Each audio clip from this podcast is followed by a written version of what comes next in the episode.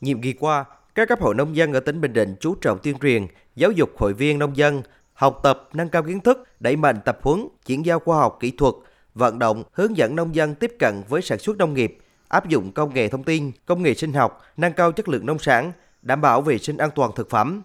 Đồng thời, vận động nông dân mạnh dạn đầu tư chuyển đổi số trong sản xuất, ứng dụng tiến bộ khoa học kỹ thuật, công nghệ tiên tiến, liên kết trong sản xuất, chế biến tiêu thụ sản phẩm theo chuỗi giá trị, góp phần hình thành các vùng sản xuất chuyên canh, vùng sản xuất theo tiêu chuẩn Việt Gáp, ứng dụng công nghệ cao trong sản xuất nông nghiệp. Từ năm 2022, Hội nông dân tỉnh Bình Định đã ký kết và triển khai có hiệu quả chương trình phối hợp với bưu điện tỉnh tuyên truyền giới thiệu và kết nối tiêu thụ nông sản hàng hóa an toàn, chất lượng của nông dân lên sàn thương mại điện tử. Đến nay, trên địa bàn tỉnh Bình Định có 217 sản phẩm được đánh giá xếp hạng đạt tiêu chuẩn ô cốp cấp tỉnh, trong đó 6 sản phẩm 5 sao, 34 sản phẩm đạt tiêu chuẩn 4 sao và 177 sản phẩm đạt tiêu chuẩn 3 sao. Hiện đã có hơn 62.000 hộ sản xuất nông nghiệp cập nhật 217 sản phẩm ô cốp lên sàn giao dịch thương mại.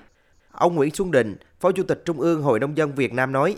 Tổ chức tốt các hoạt động dịch vụ tư vấn, hỗ trợ nông dân về vốn, tín dụng, vật tư nông nghiệp, chuyển giao kiến thức khoa học công nghệ, chuyển đổi số, hỗ trợ kết nối, giới thiệu, tiêu thụ nông sản, chú trọng đào tạo nghề cho hội viên nông dân theo phương thức nông dân dạy nông dân.